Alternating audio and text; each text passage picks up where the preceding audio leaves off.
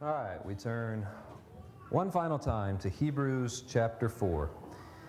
Hebrews chapter 4, and tonight we are going to read verses 6 through 10. 6 through 10. Since therefore it remains for some to enter it, and those who formerly received the good news failed to enter because of disobedience, again he appoints a certain day, today, saying through David so long, so long afterward, in the words already quoted, Today, if you hear his voice, do not harden your hearts. For if Joshua had given them rest, God would not have spoken of another day later on. So then, there remains a Sabbath rest for the people of God. For whoever has entered God's rest has also rested from his works, as God did from his. Let's pray again. Lord, we do need the assistance of your Spirit tonight.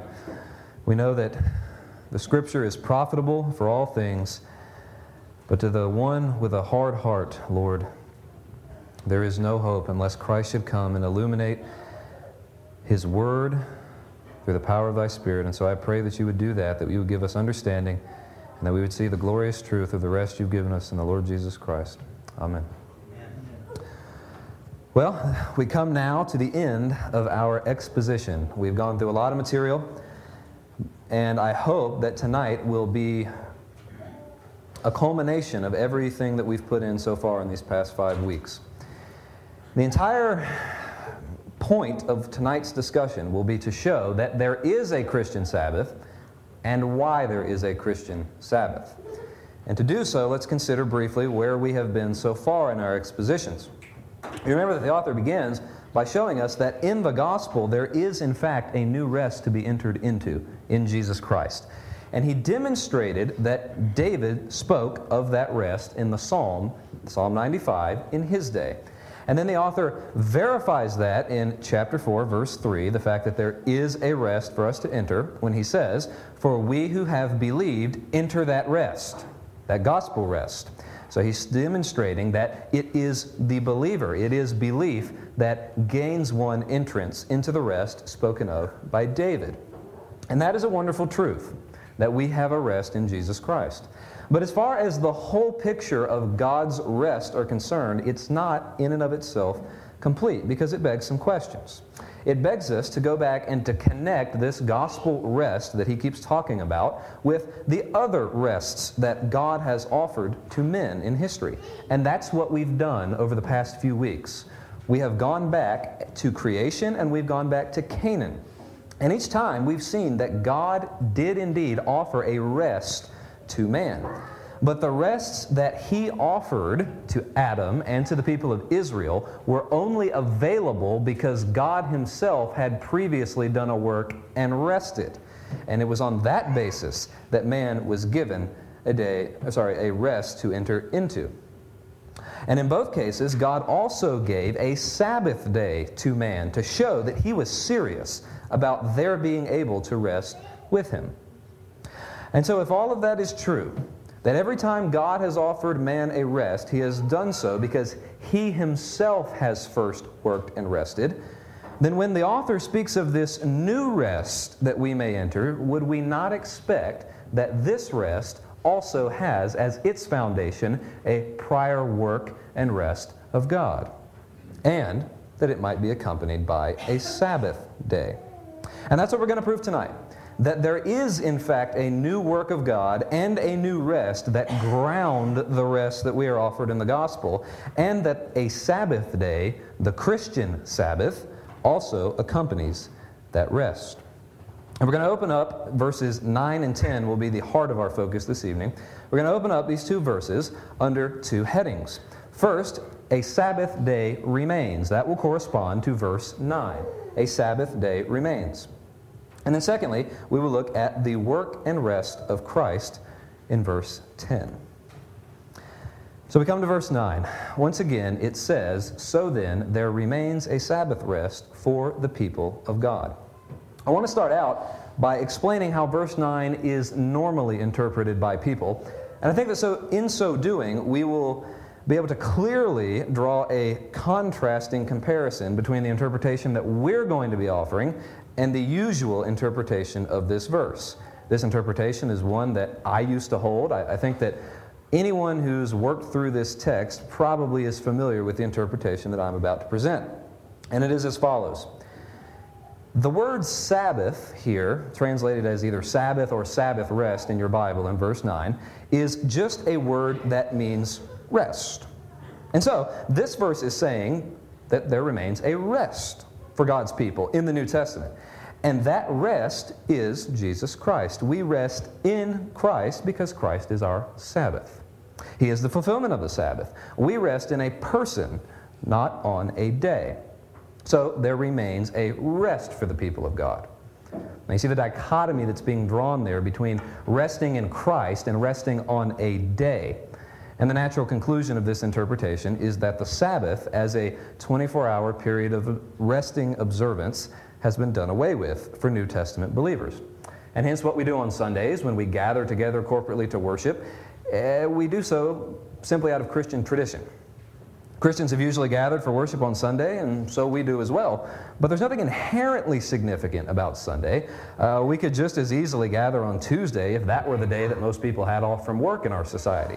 If you take this interpretation of that verse, there's not much that binds you to worship on Sunday.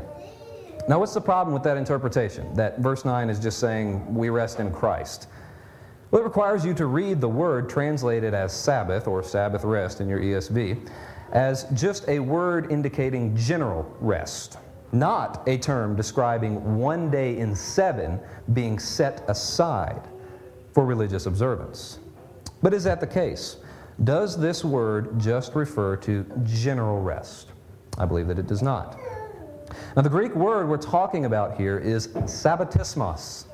Sabbatismos. And you can hear the word Sabbath in it when I say it. Sabbatismos.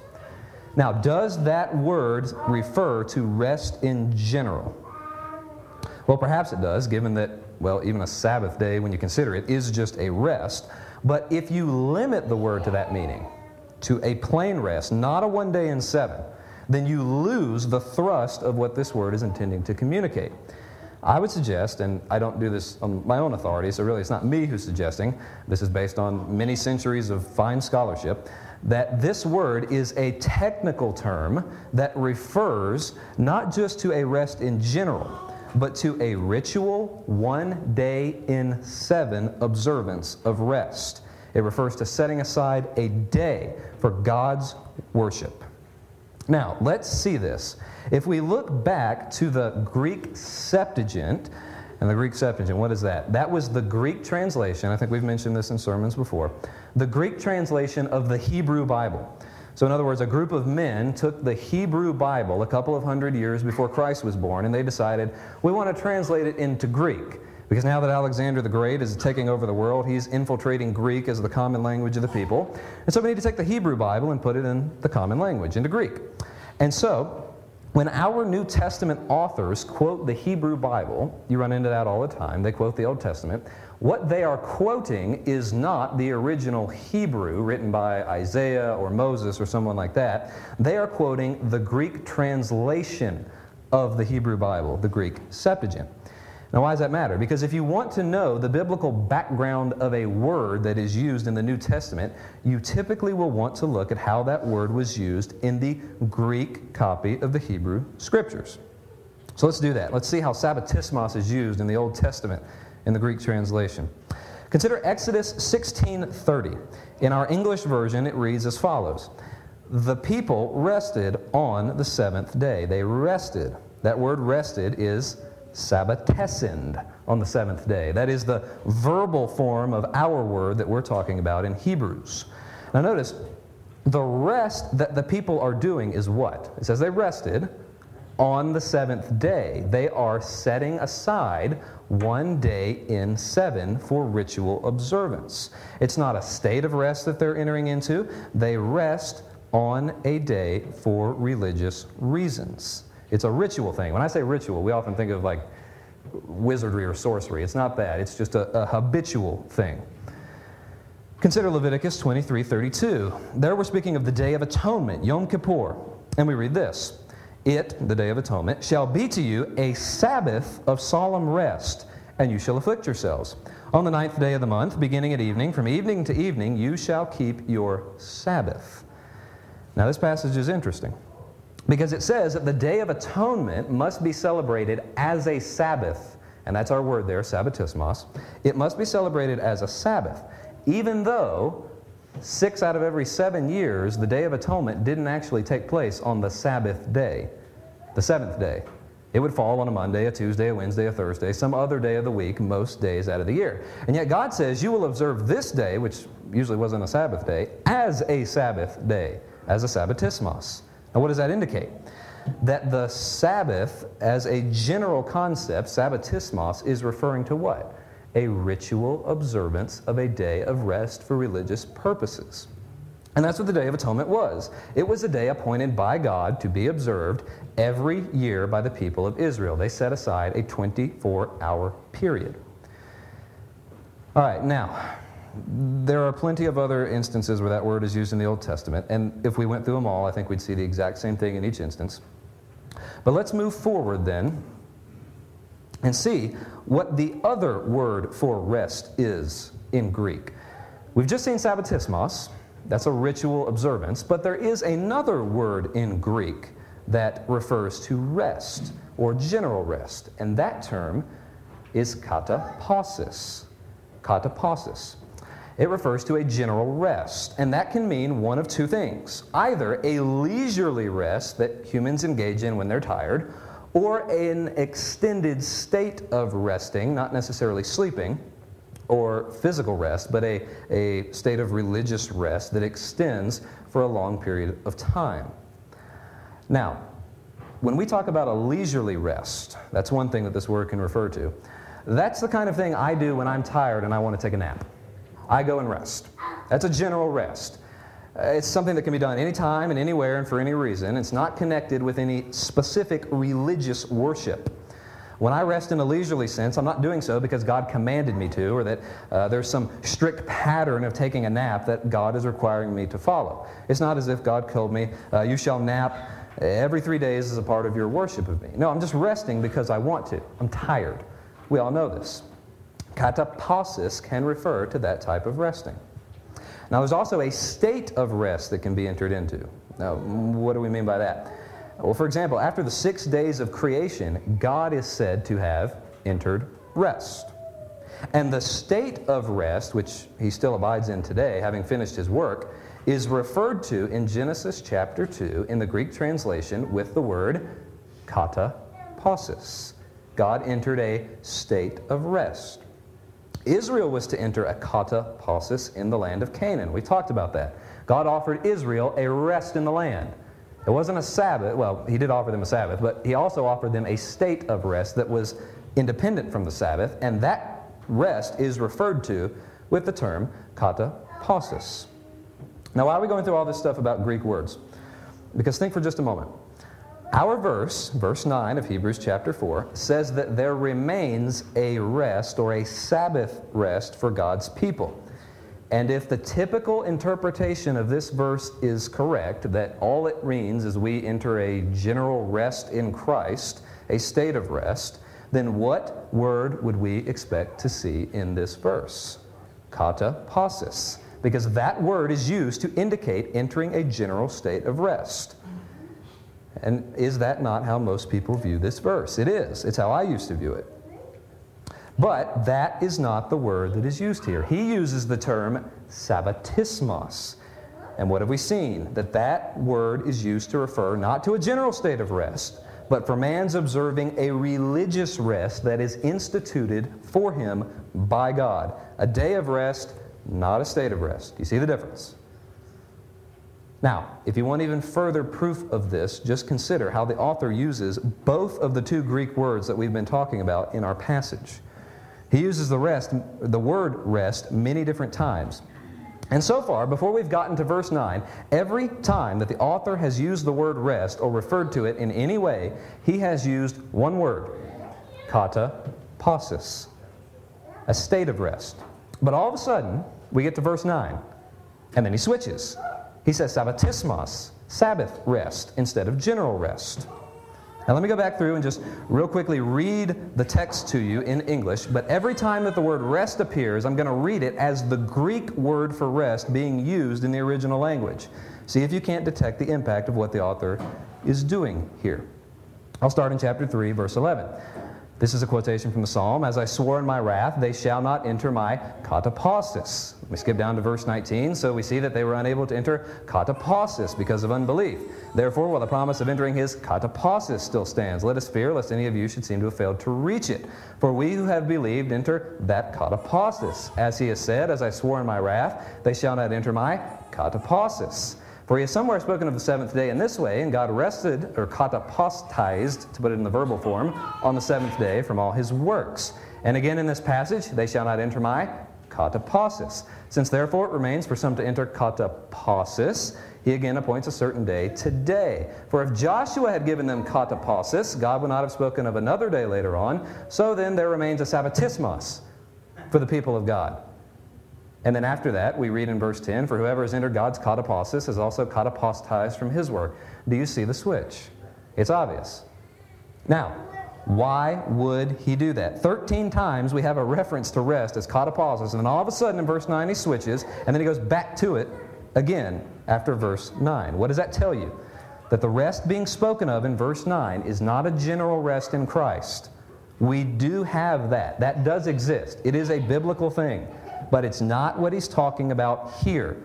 He says, Sabbatismos, a Sabbath day remains. A 24 hour ritual observance of rest remains in the new covenant for God's people. There's no way around it according to the grammar of the text. All right, now that we have established that, what is that? That there remains a Sabbath day. I want you to see, real quickly, why the author's statement that a Sabbath rest remains follows logically from what he said in verses 6 through 8. Those are the verses we looked at last week. Because the first two verses of verse 9 are so then, which means what? That the conclusion being drawn is being drawn from what came before. So let's quickly review what we said about verses 6 through 8 last week. And I know it was a little difficult at the end to follow. It, it, those are some very difficult verses to interpret. And I'm not going to go into as much detail this time, but I would encourage you as we briefly, over the next 30 to 45 seconds, go through this, make sure you look at a Bible. It's not on the screen, so you're going to have to look at a Bible so that you can really see these verses. It's hard to conceptualize all this without looking at a text. So, what did verses 6 through 8 teach us, if we could boil it all down? This that God gave Israel a day in the land of Canaan. And that term day means that he gave them two things a rest to enter, they got to enter the rest of the land, and a Sabbath. They got two things. But many failed to enter God's appointed Canaan rest because of disobedience. And so, therefore, verse 7 says, God again appoints a certain day. And this day, which is referring to the gospel, just like Israel's day in Canaan, contained two things a rest that we enter into in Christ and a Sabbath. And David spoke of this day of the gospel in the psalm. He called it today. And since God is appointing a new day, and the days that He gives to men always include a state of rest and a Sabbath day, then what is the natural conclusion of verse 9? Therefore, there remains a Sabbath day or a Sabbath rest. Because God is giving us a new version and a better version of what Israel had, and Israel had a Sabbath, therefore, verse 9, there remains a Sabbath rest. But all of that hinges on you understanding that the term day refers both to a rest to enter into and a Sabbath. All right, now, that's verse 9. The apostle has concluded that an actual Sabbath day remains. It's not just a rest in Christ, we have that, but there is a Sabbath itself. So, that's it, right there. That's all the proof that we should need that there is a Sabbath in the New Testament. He says it in verse 9. It's not confusing, at least not the statement. But then he gives us in verse 10 some extra proof, some extra grounding, reasons why there needs to be a Sabbath in the New Covenant. That brings us to the second point of tonight's sermon the work and rest of Christ. Look at verse 10. For whoever has entered God's rest has rested from his works as God did from his. Now, once again, this verse starts with the word for, indicating that it explains why there is a Sabbath rest. Now, just like we did with verse 9, I want to go ahead and refresh our memory on how most people interpret this verse before we actually lay out our interpretation. How did most people interpret verse 10? Something like this. This passage, or sorry, this verse is talking about believers. That word whoever refers to believers. And the verse is saying that whenever a believer enters God's rest, he rests from his own works, the believer's works, just like God rested from his works in creation. Now, according to that interpretation, what are the works that a believer would be resting from when he enters God's gospel rest? Most people hear the word work and they jump to what context? Paul's discussion of works in Romans or Galatians or any of the other epistles, really. And in those contexts, Paul is arguing that the works of the law or works of self righteous law keeping cannot justify a person. And so we are used to thinking of works when we hear it from the human perspective as things that men do to try and obey the law and earn their way to salvation or to heaven. And if that's what you're thinking when you read this verse, that, that someone has rested from their works, then the verse is teaching that when man enters God's rest, he ceases from trying to do self justifying works to earn his way to heaven, and that he rests in Christ as the only one who can justify him. Do you understand that interpretation? Man or the believer enters God's rest and rests from his works of law so that he can rest in Christ. That's what most people think the verse means. And it's not theologically wrong. That is all very well and true. But obviously, you can tell we're going to disagree with this popular interpretation. And I think we have sound grounds for doing so. Let me begin with this.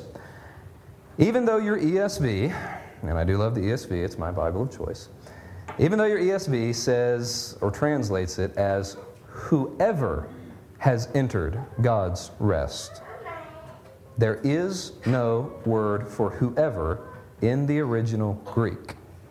If you were to literally translate the Greek, it would come across as he who. For he who has entered God's rest. That's a singular. Now, why then does the ESV render our verse as whoever when the original words are he who? Well, there's a couple of things. First, obviously, the translator very clearly believes that this verse is referring to believers. That's how they interpret the verse. But secondly, they just think it sounds better. That's all it comes down to. They think it sounds less awkward in English to say whoever instead of he who. It's a stylistic thing. Now, those of you who are familiar with issues of Reformed theology and Arminianism may well know that there's, a very other, there's another very popular place in the Scriptures where we run into this exact issue. And that's John 3:16. For God so loved the world that he gave his only begotten Son, that whosoever believes in him should not perish but have everlasting life. But in John 3:16 there is no word for whosoever in the original language. So then, why why do they think that? Well, what does it actually say? It says all the ones believing. God gave his son in order that all of the believing ones would not perish but have everlasting life. That's what the original language actually says. The reason, like I said, that translators use whosoever or whoever is because they think it flows more naturally in English. And so, whosoever is not a wrong translation as long as you rightly understand what the original text is saying. But there is no word in our text, whoever. It's he who. And that is important because the he spoken of here is singular. And so far in the book of Hebrews, not just our text, but all the way through, every single time that the author has referred to believers, he has always referred to them in the plural, never in the singular. Let me take you just back through our passage and show you this pattern. If you look back at verses 12 through 14, we see Take care, brothers or believers, that's plural, lest there be in any of you, and that you is plural, referring to believers, an evil, unbelieving heart, leading you all to fall away from the living God. but exhort one another as long as it is called today. For we, that's believers, plural, have come to share in Christ, if indeed we hold our original confession firm to the end. Then you skip down to verse 19. So we see that they were unable to enter because of unbelief. Then you go to verse 1 of chapter 4. Therefore, while the promise of entering his rest still stands, let us fear. That's a plural word for believers. Verse 2 For good news came to us just as to them. That's another plural for believers. Verse 3 For we who have believed, we believers in the plural. Then in verse 11, let us therefore strive. You see that every time the author refers to believers, he refers to them in the plural. And we could go all the way back to chapter 1 of this text and show that all the way through. We won't just for the sake of time. So then, why, if the author intends this verse, verse 10, to be talking about believers, would he all of a sudden switch and refer to them in the singular? The only time he does it. Well, I don't think he is. But I think there's one other, stronger reason why the person spoken of here is not a believer. And that has to do with the works of the person. The text says that the one who has entered God's rest has rested from his works. So there's a parallel being drawn between the, the way that the person spoken of here rests from his works and the way that God rested from his own works at creation. Because the person here who has entered God's rest has rested from his works as God did from his. Now think back to creation for just a moment. God created in six days. And then Genesis 2 2 tells us that God rested. He entered rest. And what was the manner of his resting? In Exodus 31 17, the Lord speaks to Israel about the Sabbath day, and he says this The Sabbath is a sign forever between me and the people of Israel, that in six days the Lord made heaven and earth, and on the seventh day he rested and was refreshed satisfied. So when the Lord entered his rest on the seventh day, he rested from his works so as to be refreshed by them. In other words, the works that he was resting from were pleasing to him. They had to be, or God couldn't be refreshed by them. And of course, we also see that in the fact that God declared his works to be good when he had finished them. So God rested from his works in such a way as to take delight by them, implying that they were good things, things that pleased him. And our verse says that the one who enters God's rest is resting from his works in the same way that God did at creation. Now, think for a second. If the works spoken of here are a believer's self righteous works, then they are what? Sin. They are wicked things. Would a believer be able to rest in such a way as to look back upon those works and take delight in them? Of course not. Because when a believer, when you and I rest from our wicked and sinful works, we do not rest so as to glory in them and to be refreshed by them. We look back on them and we abhor those works. We put them to death. We do not declare them to be a good thing as God declared His works. But the person spoken of here is able to rest from his works so as to take delight in them, just like God did. So then what's going on? Well, like I said, I don't think it's a believer who's being spoken of here. I think there's someone else in view, and that someone has performed good works and delighted in them Christ. Now let's look at the work of Christ.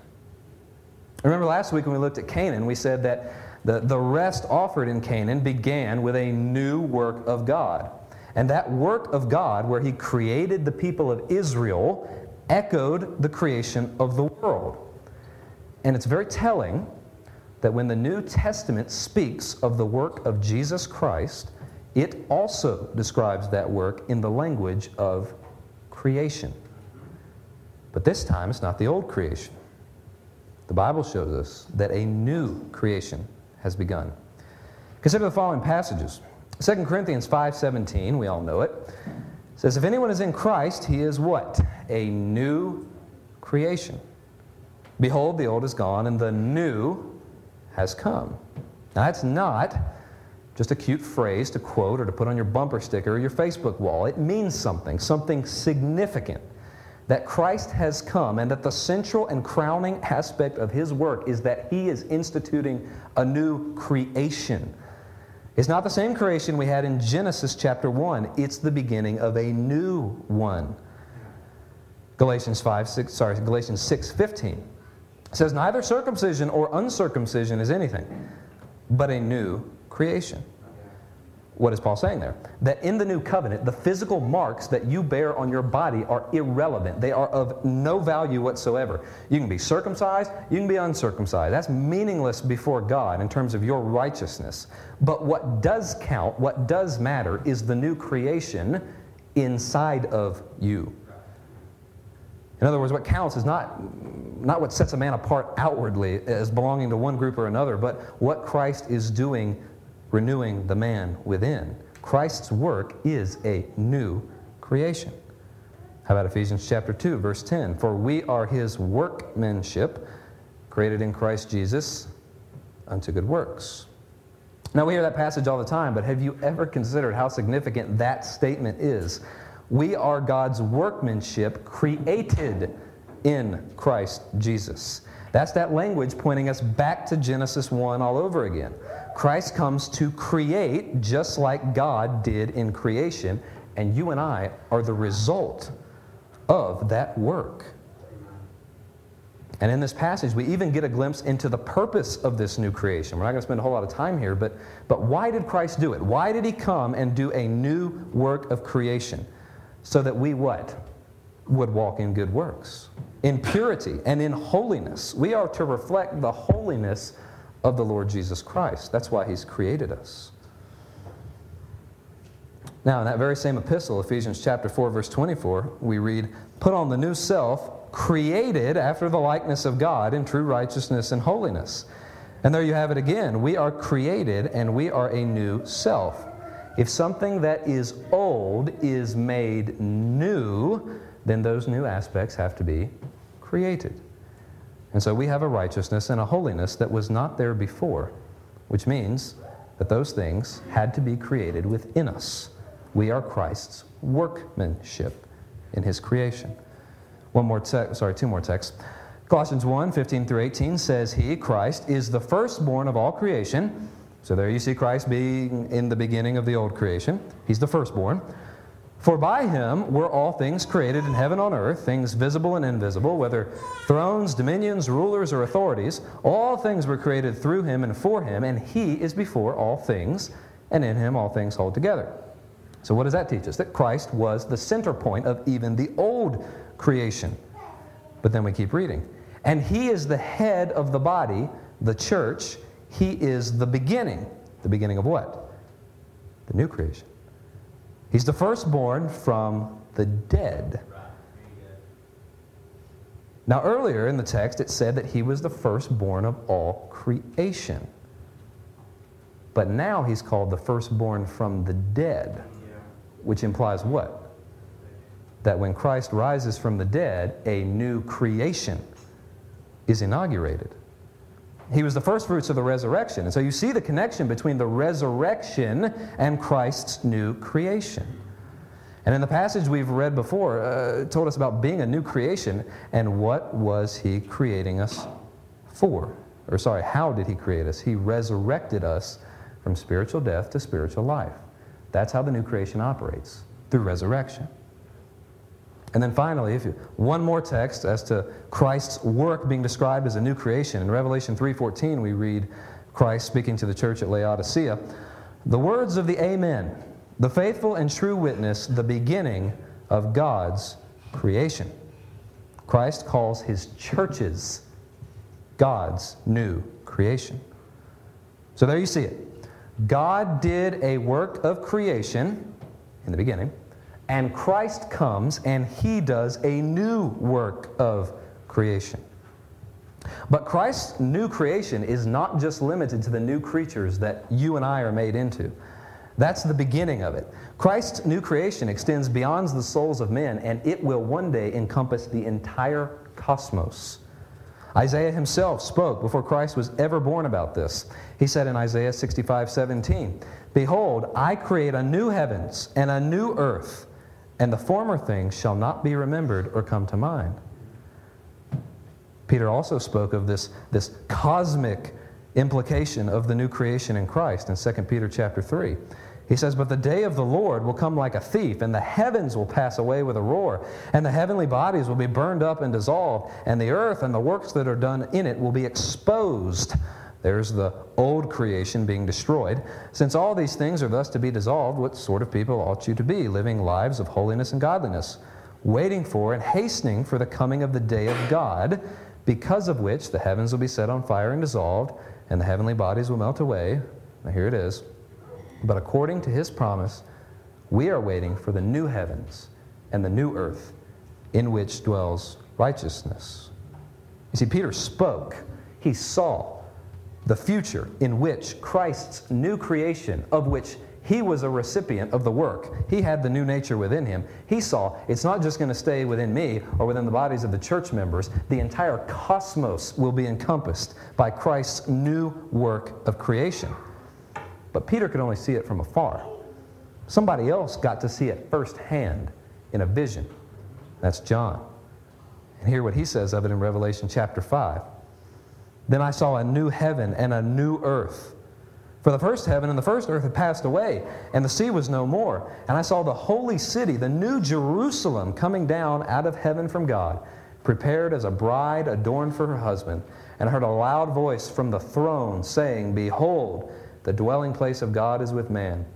He will dwell with them, and they will be his people. And God himself will be with them as their God. He will wipe away the tears from their eyes.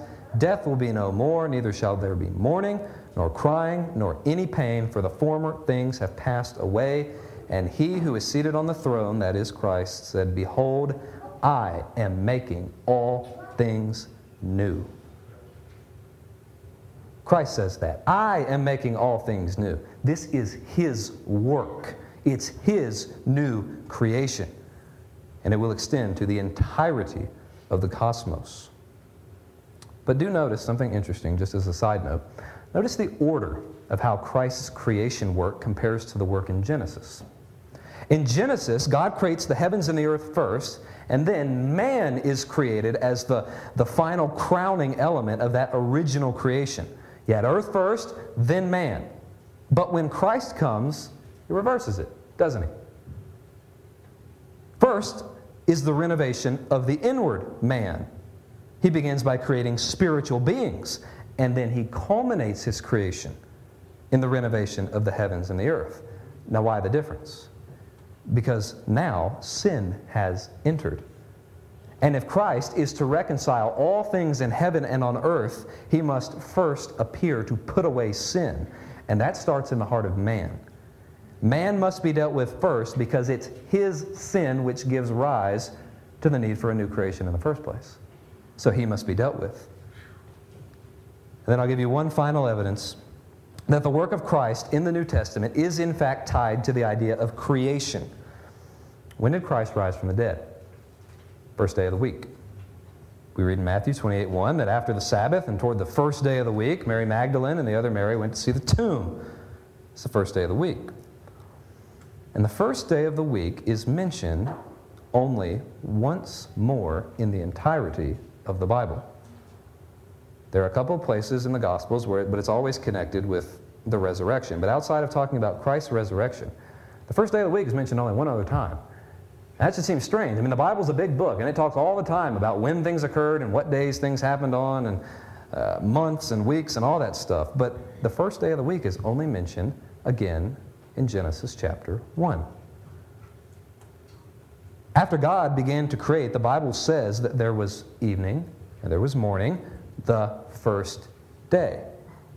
And what did God create on the first day? Light. He said, Let there be light. And if you pay close attention, you will notice that the New Testament associates the resurrection of Jesus Christ, the crowning element of his work, with the coming of light. We read, and very early on the first day of the week, when the sun first began to give its light, they went to the tomb. At the first day of the week, at the rising of the sun, they began to go to the tomb. Now, after the Sabbath, toward the dawn of the light of the first day, the prophets and Moses said that it must come to pass that Christ must suffer, and that being the first to rise from the dead, he would proclaim light to both Jews and Gentiles. The mystery of God has now been manifested in the appearing of our Savior Jesus Christ, who abolished death and brought life and immortality to light. And of course, John speaks of the coming of Christ and says that he is the light which lighteneth the world. So the scripture very clearly teaches that the work of Christ that he begins is one of creation. It's creation. Now, remember why we just went on that excursion into the work of Christ and its connection to creation. We're dealing with Hebrews chapter 4, verse 10. And we're arguing that the person spoken of is Christ, because that person is said to have performed works and then rested from them as God rested from his works in creation. And God rested from his works so as to take delight in them.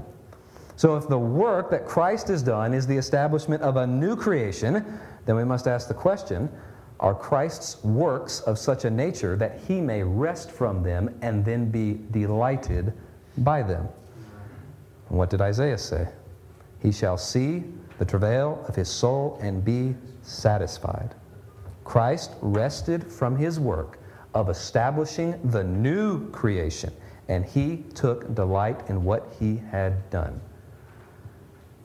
So we've seen Christ's work. And our text also says that the one who has rested from his work has entered God's rest. So Christ rested from his work, he established a new creation, and he rested from it so as to enter God's rest. But when did this happen? When did Christ enter his rest or rest from his works? This is an important question. Why? Because in the first creation, when God rested from his works, the day that he rested became what? The Sabbath day for man.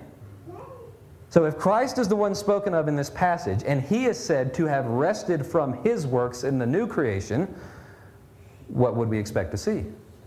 That when he rests, we are given a Sabbath day. Now, if we were to ask most Christians when Christ entered his rest or rested from his works, most people would probably give us one of two things either when he was resting in the tomb or when he ascended into heaven. And I would argue that it's neither of them. Now, as for the first, Christ did not begin to rest from his work when he was in the tomb, because the tomb was still a part of his work. How so? Well, what was Christ's work? He was to redeem those who were under the power of sin. And he had to be made a curse on their behalf in order to suffer the penalties due to their sin. That's why Peter declares that Christ was not loosed from the pangs of death until his resurrection. In Acts 2:24, Peter says, "Christ, whom God has raised up, loosing him from the pains of death." The resurrection was the end of Christ's sufferings for the punishment due to sinners. Because death is a curse of the law, and Christ had to bear death in order to complete his work. So while he's dead, he's still working, even if his body is passive. He also did not enter his rest when he ascended into heaven. If you say he did, you're equating rest exclusively with heaven so that Christ enters his rest when he enters heaven. But if you remember two weeks ago, we argued that since the entrance of sin into the world, rest is not exclusively to be found in heaven. It was for Adam, but not for us.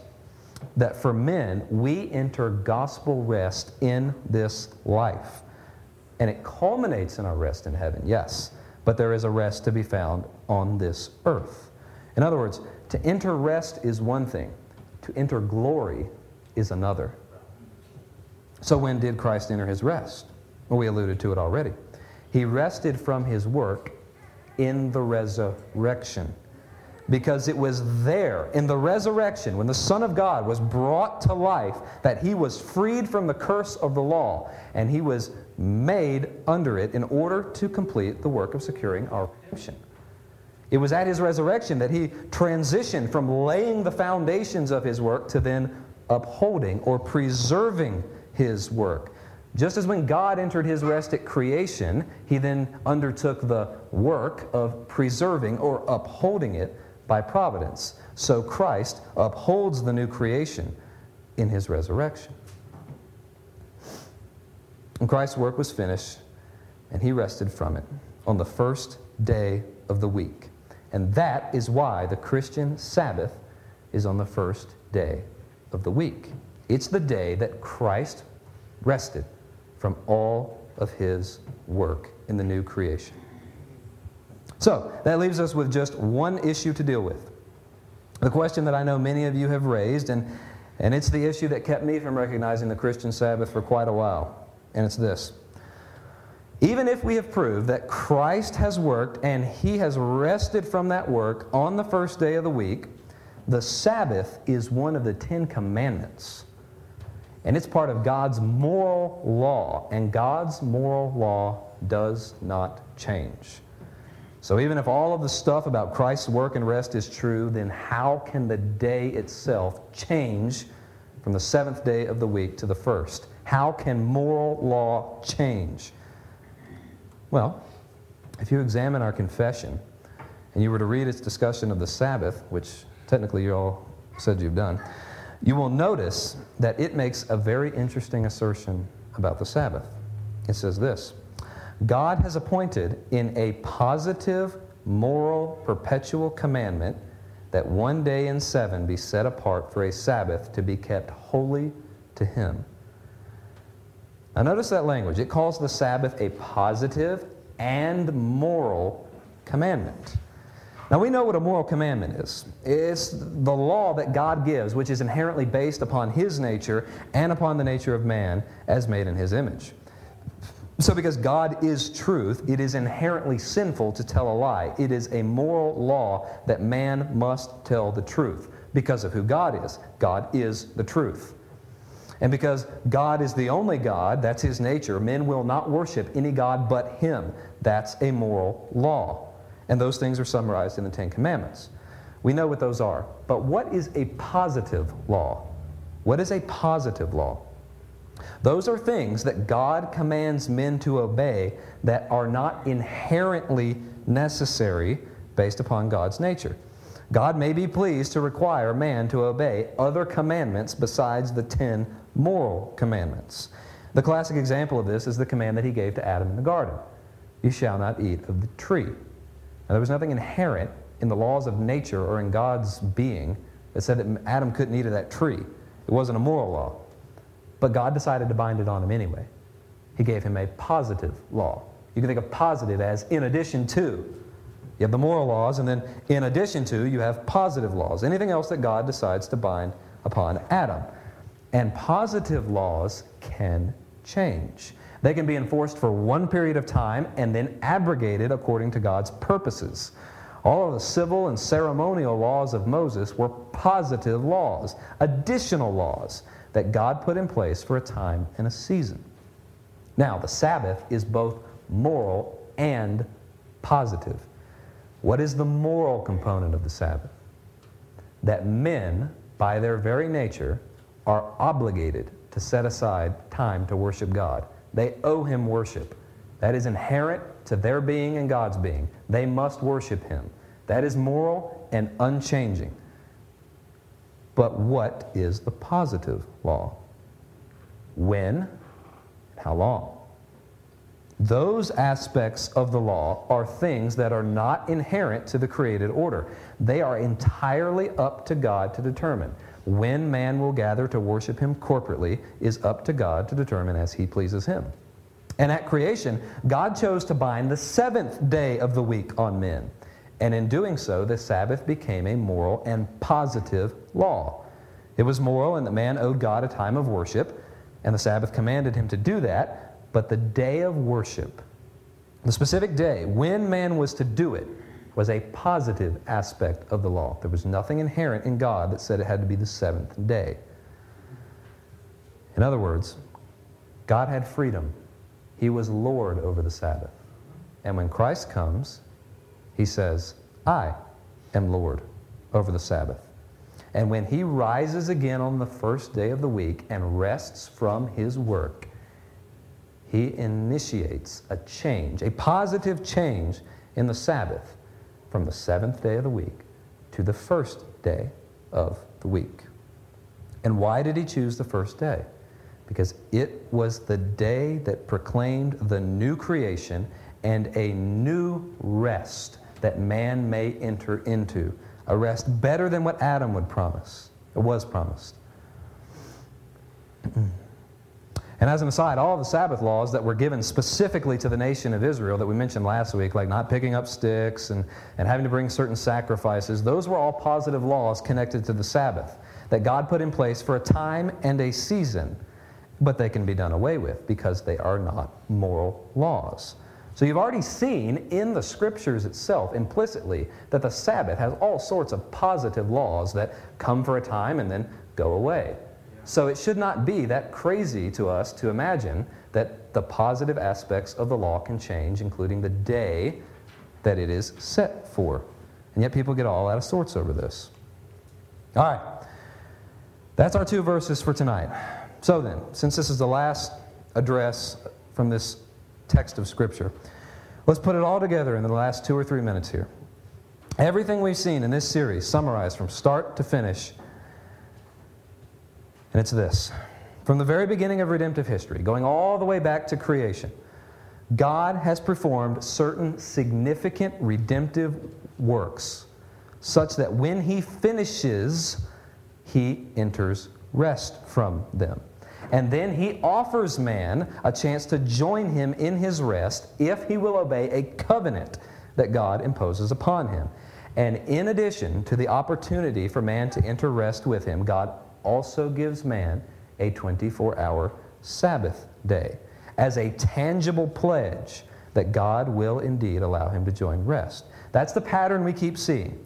Every time a state of rest is promised to man, a Sabbath is given as a pledge of it.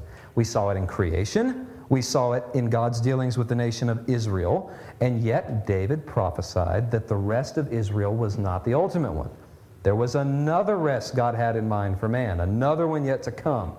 And Christ was the one who would come and establish it. He would give it to man. But the rest that God offers to men are based upon God's having done a work and rested himself. So when Christ comes and he gives this new rest that David spoke of, he must first do a work and enter rest himself.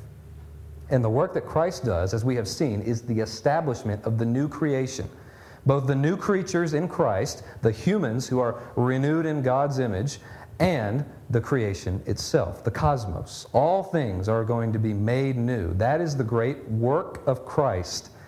And Christ finished his work and rested from it when he was raised from the dead. And he now offers rest to man in the form or by means of a new covenant. Because remember, whenever God offers rest to man, it's done by way of covenant. And yet, unlike the covenant of the garden or the Mosaic covenant, which were broken by sinful men, this covenant is kept by Christ Himself on behalf of the believer. It is not subject to the follies of sinful men, and thus Christ has secured an eternal redemption. And because Christ holds forth rest to you and I in the new covenant, he, like his Father before him, gives man a Sabbath day as a pledge, as his promise to them that they will indeed enter his rest. And just like Israel's Sabbath day, this Christian Sabbath looks back to two things both the work of creation, Christ's creation, and redemption the redemption offered in the Lord Jesus Christ. So that's our doctrine. There remains a Sabbath rest. And so many people will over and over say that the New Testament says nothing about a Sabbath day for believers. But it's right here. It's right in front of your eyes. It could not be more plainly stated. Despite all the difficulties that we had to go through in the Old Testament and all the background and all of that stuff, the conclusion itself is plain there remains a Sabbath rest. That's why you're here today. You're here because Christ has given you this day as a pledge of the redemption that He has secured for you, believer. It is a gift. It is not just a doctrine that Covenant Bible Church or the Puritans came up with and want to bind upon your conscience to make you feel or to make ourselves feel doctrinally pure. Christ gives you this day as a tangible reminder that He is your Redeemer. And as your Redeemer, He has secured for you a divine rest, one that washes away all of your sins. Your most wretched sin has been done away with, and you have a righteousness that comes from the perfection of the work of the Son of God Himself. And this day, this Sabbath day, is meant to allow you to stop lusting after the world for just 24 hours and rejoice in the glories of Christ. That's why some of the Puritans referred to this as the third sacrament, because it's a tangible reminder, just like the Lord's Supper and baptism, something you can get your hands on, so to speak. It's, it's your day. You can use it, and it reminds you I am redeemed. Christ is glorious. And when you observe this day in vain, when your thoughts constantly flutter from one thing to the next other than Christ, vain things are going to pass away when this earth burns, you are saying, Christ is all right, but I'd rather have something out there. Because I can't even enjoy, enjoy, not, not burden myself with, I can't enjoy one day in seven that He's given to me. Christian, when your feet hit the ground on the Lord's day, you should have a joy that the world knows nothing of. Because this is His day, and hence it's your day. And in it, you get to rest from all the labors of this life. And your ability to put away the concerns of the world and enjoy Christ is a wonderful litmus test of your progress in sanctification. It's a wonderful litmus test. If you ever want to know where you stand spiritually, all you've got to do is consider where your thoughts go when your feet hit the floor each Lord's Day morning, and you'll know. Uh, we were talking just yesterday at men's group about people who can't even bear to sit through worship on the Lord's Day because it might run two minutes past the hour. And those pastors know that they've got to get people out of the door in the promised time frame or they're going to get an angry email and an angry phone call later in the week. And such people have no concept of what this day is or what it means to long for the manifestation of the Son of God in His second coming. They're self obsessed and they are worshipers of their time and their carnal desires. And you know why? It's real simple. They're lost. And maybe you are too. You see, religion is real easy when it comes in the silver slippers of comfort and ease. But when it costs you something, then the Son of God, the sons of God, are made manifest. When communion with Christ actually costs you something, and what do you have in this world that is more valuable than your time? It ain't money. You can have all the money in the world, but you got five hours to live. It's worthless to you. It gives you no value. It's the most valuable thing that the natural man has, his time, because when it's up, he's got nothing left. The game is over. And that's why he clings to it so desperately. And so, if the Lord's Day, observing the Lord's Day bothers you, I fear that you are nothing but a natural man who enjoys playing at religion. But will you get exposed whenever God points his finger at your most precious graven image? Time. Whoever tries to save his time will lose it. But whoever will lose his time for the sake of rejoicing in Christ will find an eternal Sabbath waiting for him. So that concludes our study. I thank you for attention and I thank you for your patience with me. And I pray that you see that the Lord's Day is at the very heart of Christ's plan for his church in this life. Let's pray. Lord, we do love you. And we know that Christ has come and that he's accomplished a redemption that is perfect, that we have a high priest who intercedes for us and secures a redemption that cannot be taken away. And I pray that we would come to love more and more the Lord's Day, the tangible pledge that we will indeed enter the eternal rest where Christ is. Lord, I pray that you would put our sins to death and that we would stop, that I would stop running after the things of this world and its trinkets, all of which will be cast into the fire Only that which is done for Christ will stand, Lord. Help us to live in light of it and to worship you in spirit and in truth. We love you and we pray these things for Christ's glory and in his name. Amen.